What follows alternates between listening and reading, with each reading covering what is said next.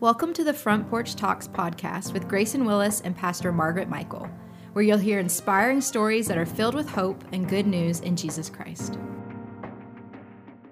Welcome to today's broadcast of Front Porch Talks. I'm Grayson Willis. And I'm Margaret Michael. Thanks for tuning in, and today we're joined by Karen Good. Karen, how are you doing today? I'm doing well, Grayson. Thanks for asking. Well, thank you for joining us today, Karen. And uh, Karen's here to share her testimony with us today. Karen, just start out telling us about where you're from and about how you grew up. Well, I am born and raised right here in the Shenandoah Valley. I uh, grew up in Grottoes. I'm currently living um, in McGaheysville. My husband and I live in McGaheysville. But my parents still live in the same house that I um, grew up in. So I claim Grottoes as my home um, half of my life was spent in Elkton as well. So I guess really you could say I'm an Elkton Grottoes McGaheysville girl. It's all relevant. It's right? all yeah. East Rockingham east, girl. East, east side of the Rock county. girl. Yep, that's me. Oh, that's great. So I'm guessing that you probably had some other family that lived in Elkton is the reason you claimed Elkton. So who was that? That was my um, my mom's side of the family. All lived on Naked Creek in Elkton. Did that Naked Creek? Naked Creek. uh, yeah, I spent many, many, many summers down there, and pretty much every Sunday of my life we spent at Grandma's house. And honestly, um, getting into my testimony, I would have to say because of my grandma on the creek, I am who I am. I, I just, it's amazing how much she influenced me before I ever knew she was doing it, which really wasn't her.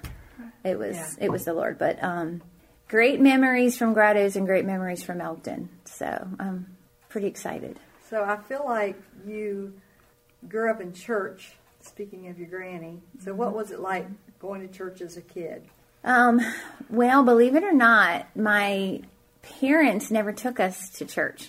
I had a family in Grottoes who went to a Methodist church. Their names were Kat and Wade, Catherine and Wade.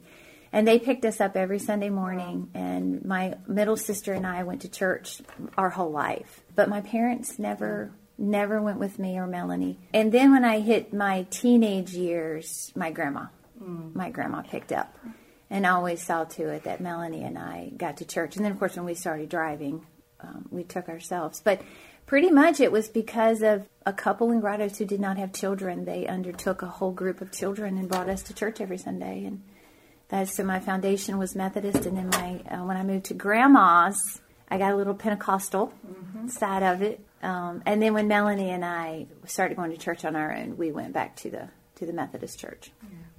So, do you have a memory, um, something with this couple or at church that just really stands out? Obviously, they invested in you. Um, Sunday school teachers. Is there anybody that really stands out from that Methodist church? Reverend Chatton was probably the first pastor that I really started listening to the word. Mm-hmm. Like he started planting things. I was still very young.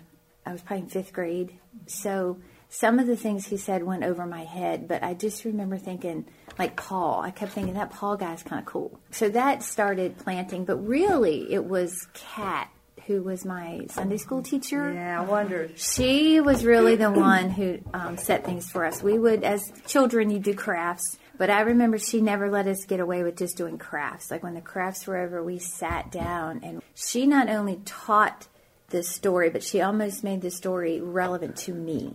Like how how is you know Jesus relevant to me? How did what Paul say make it relevant to me?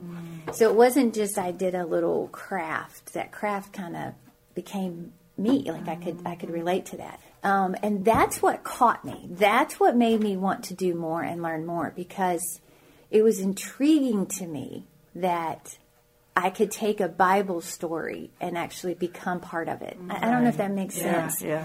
but and so I just wanted to learn more. I just I just wanted to keep going. And Kat and Wade would always have us up on Saturday nights, um, and they would feed us and play games with us. I mean, truly, They invested. they in and they and they would come around and pick every child up in Grottoes.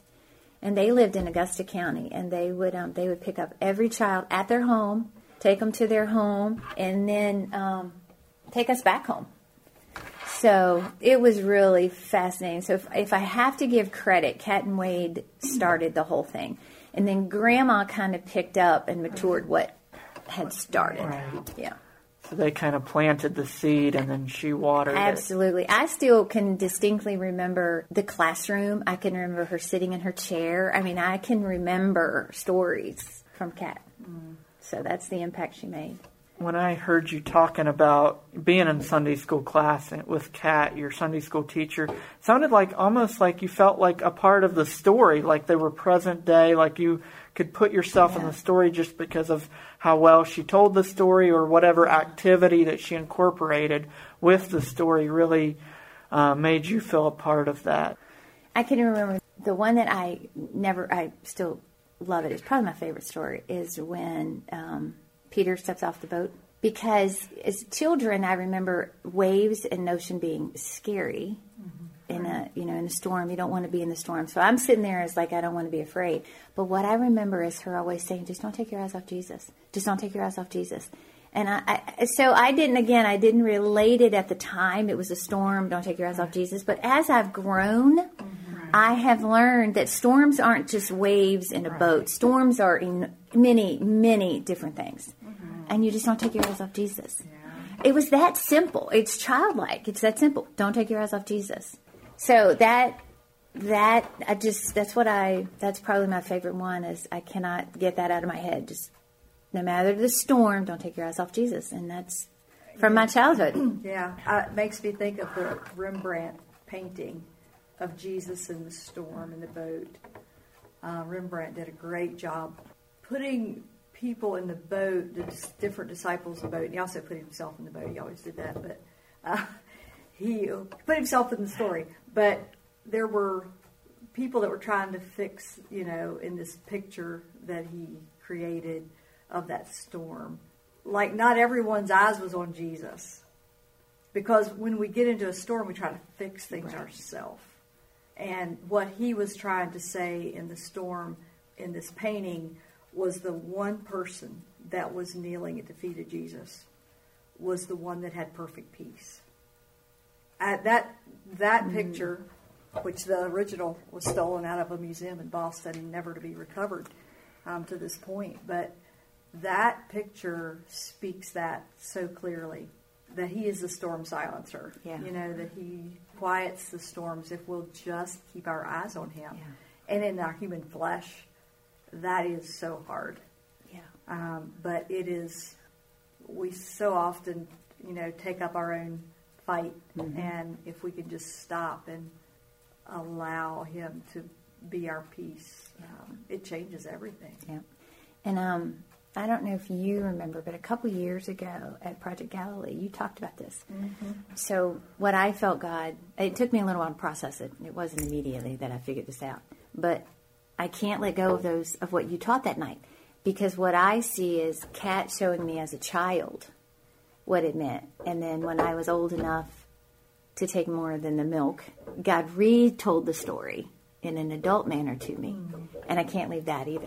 Right? So it's been uh, Just growth on he has grown with me, yeah, and it shows that he's been present mm-hmm. well before I ever, you know, he, he's just been present, and he's always allowed me to grow and been with me through the growing. Mm-hmm. I have to see him, I have to acknowledge that. But I remember sitting at Project Galilee going, "Oh my gosh, this is my Bible. Like this is." Mm-hmm. She's just reiterating in different words a child's story in an adult manner, and that was powerful for me. That was very impactful. Well, the Bible says unless we become as little children, we can't enter the kingdom of heaven. So having that childlike faith or childlike perspective, seeing the story, so that's cool. Yeah. Yeah. Yeah, that's good. So, you know, you grew up on a lot of kids grew up on the coattails of their parents' faith, mm-hmm. and you grew up on the coattails of your your neighbor's faith and mm-hmm. your grandma's faith. Mm-hmm. So, when did that faith become your own? When did you latch on to Jesus uh, because you needed Him, not because someone was leading you to Him? I would have to say that was at 14 when I really knew that I needed to make that decision that it was me. But I also will say that I wasn't. sh- I looking back, I can say I didn't know what that meant. But I really think my relationship with him started in college. Mm-hmm. I had to fast forward a little bit. When I was just thinking about my testimony, I, I really sat back and thought, when was the first times I truly saw the Lord? Like me personally, with Him on me. And it was by far in college. Yeah. Um, there were situations that I just didn't go to that I didn't even know why. I just wasn't there. And it was all because He had protected me. Yeah. So I can see him. I can say I became his at 14, but I can also say I don't really think I started paying attention to him until college. The head to the heart takes a while. Right. Right. So, Yeah. So what what happened at 14 that gave you the realization that you needed him, that you needed to make that decision for him? My my grandma. If you really listen to me, you hear a lot about my grandma. We were just sitting in church, and um, the Pentecostal religion they have revivals, and so I was at a revival with her, and I just remember, I just remember a lot going on, but not focused on anything. It was almost like I was in a bubble kind of thing. And honestly, the, uh, the only way I can explain it to you is I just felt my heart leaping out of my heart. And the only thing I knew to do was go accept Jesus. I, I didn't know what else to do at that point. Um, and so I did. I, and I can honestly say it was in the Pentecostal church in Elkton. I remember it like it was yesterday. I really do. I remember it like it was yesterday. But, you know, Grandma used to always tell me, um, God is in the details. God is in the little things. If you keep looking for the big things, you miss Him. And It's good. I can remember, again, being at JMU and you know something was going on, and I just I just knew the answer was no. I didn't. But He was in the details. Like it wasn't the big picture. It was just me standing in a hallway going, I can't, I can't go there. I can't Yeah. do this. Um, and so then a light bulb went off in my brain, and I just started looking for little things. And that's how I've walked. I'm such a simple minded person. It does not take Einstein to impress me. I can just, just, you know, keep your eyes on Jesus, look for the little things. Um, it's just simple. It's simple for me. And as soon as I can comprehend that, then I see Jesus all over the place. When it gets too complicated, we've complicated it, Ex- exactly, exactly. And I've done that. Don't get me wrong. Haven't we all? There have been times when the Lord and I have really gone at it. Um, but He's never left me, never stopped loving me, and certainly did bring me home. So, So, tell us about college when you said your faith really started to grow from there and Yeah. just some of the stories that you might have from that time. um, he just he protected me in the fact that college can be um, a wild environment. Um, and funny enough, I had a roommate who, instead of being a part of all the wildness, was in charge of all of it. so instead of partaking and participating, we were always the ones walking around seeing to it everything was done right. So I was always in with the crowd. I always got to talk to my friends and be with my friends, but I was always one of two that was never. It's you know how the Lord says, "What you're um, in this world, not of." Okay, I was in the party, but not of the party. Right. That's kind of how my college life was. So He protected me just by giving me the roommate He did, because she and I, you know, and she was. She kind of reminds me a lot of somebody else I know she knew everybody 10,000 kids, and I think she knew 9,500 of them. So we just had a great experience, but they knew the line with her, and I was always with her. And so they knew the line with me. It was just very interesting. And, and honestly, again, I could just, there were times I'd be like, oh, the Lord has covered this one, the Lord has done this one. Um, I never would say that in college, but I felt it. But I didn't acknowledge it now I, I obviously be the first one to tell you who's who's responsible. But back then it was unique because in my heart I knew who was doing it. I just didn't know what to do with that. Yeah. Right. So But God, God was in the details. oh, he there's You look no back and you can see that. there's no doubt. Yeah. So I think you had like a waitress job or something. Were you working at JMU or where you where were you working? I um when I I had a waitressing job after college before I started grad school, which is where I met Johnny. Yeah. who, who, who saw him? Was that your mom or who was that?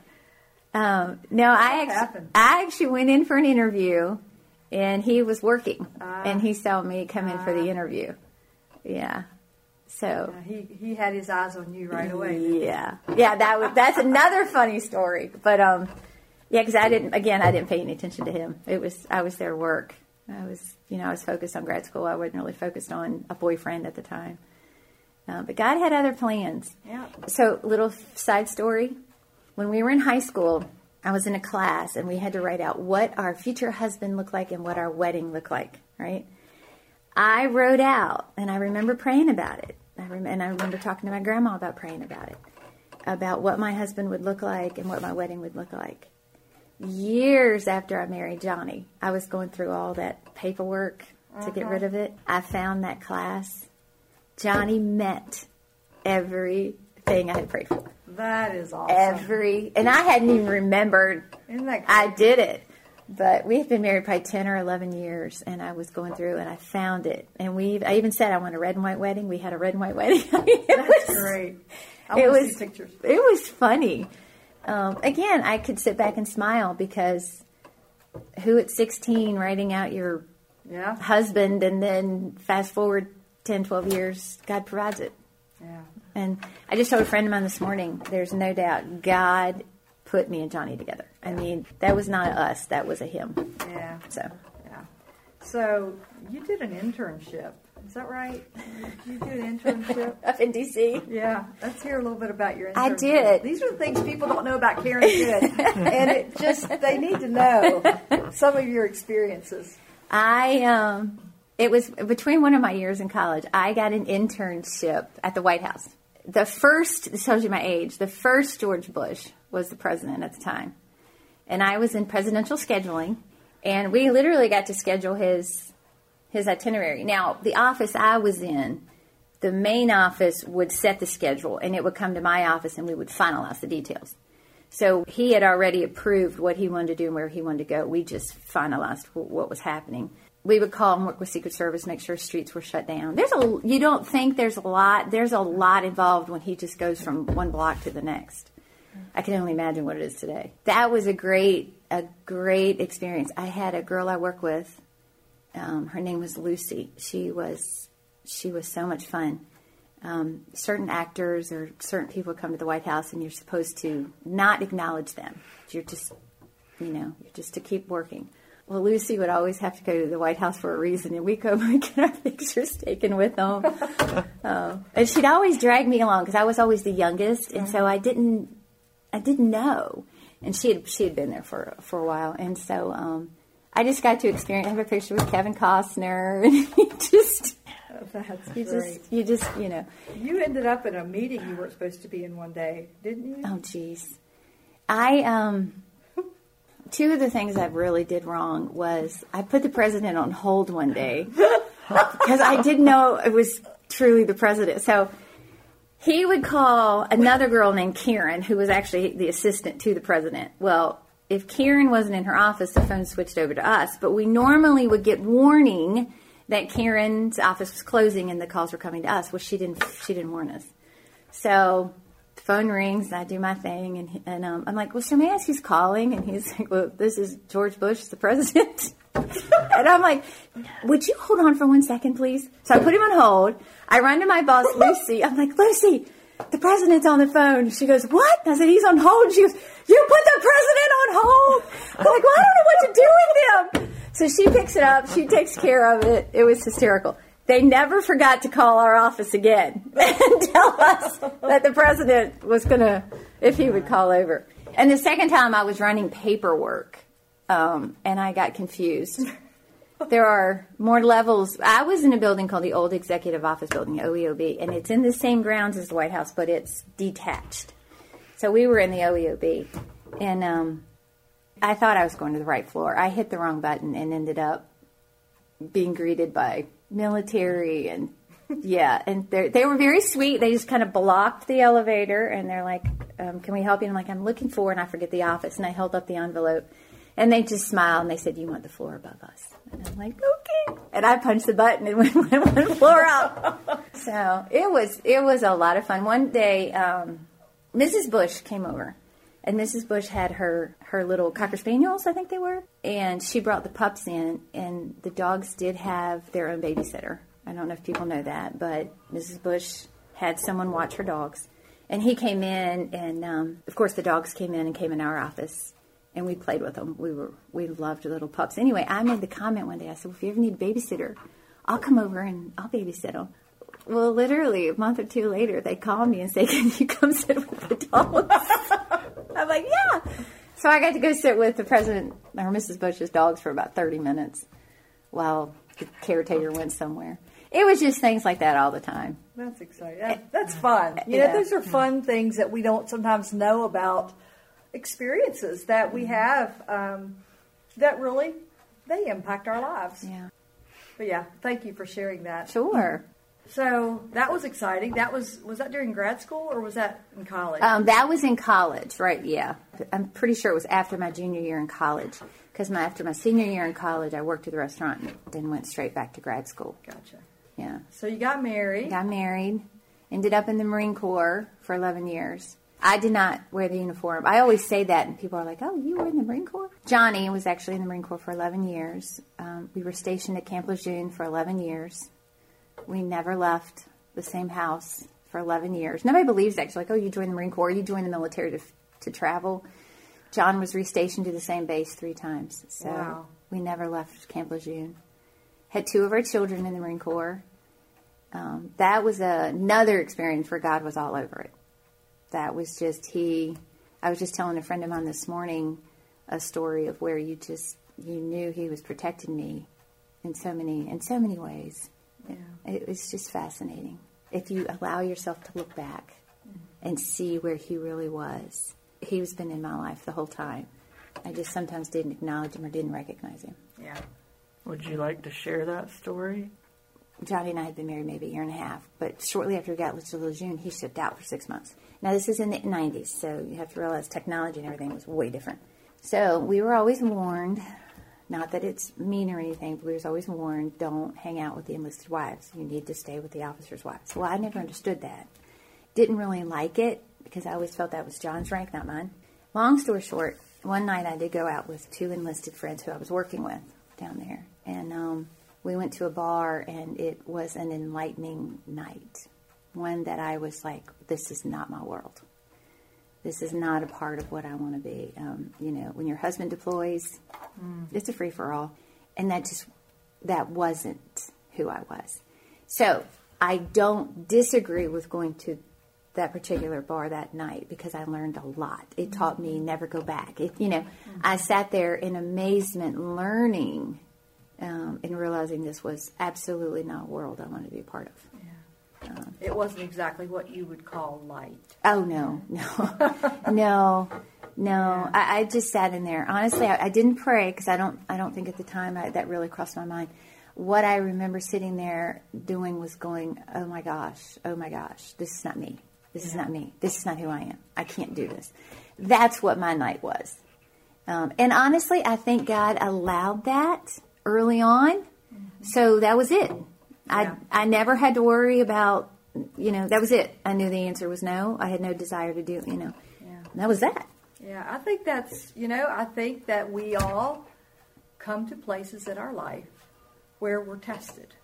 And I think that it's important to talk about these things because what you're sharing today might help someone else who maybe is struggling with living the life of a believer and you know what does that look like? Now i believe that as a believer you can go to an establishment and be light and have conversations. There's a lot of people that do that but that wasn't really that group's No, that wasn't their purpose. And, um, you know, I think that we have to look at the reasons that we go where we go and the reason, the people that we hang with and why are we doing that and what is our motive. And maybe we don't have the motive, but it's really easy um, to be dragged into something not realizing, but realizing that God is with us and he can make a way out for us and he will protect us.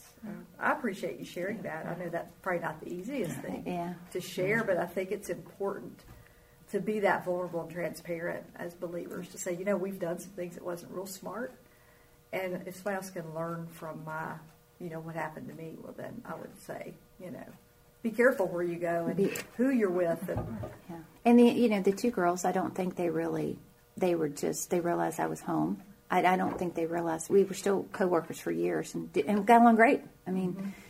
that didn't change. They just knew the boundary was set. The answer Yeah. was no, and so the conversation never came up again yeah, yeah. because they they knew that that and we were still friends. We still, I mean, everything was great. Yeah. So I was again.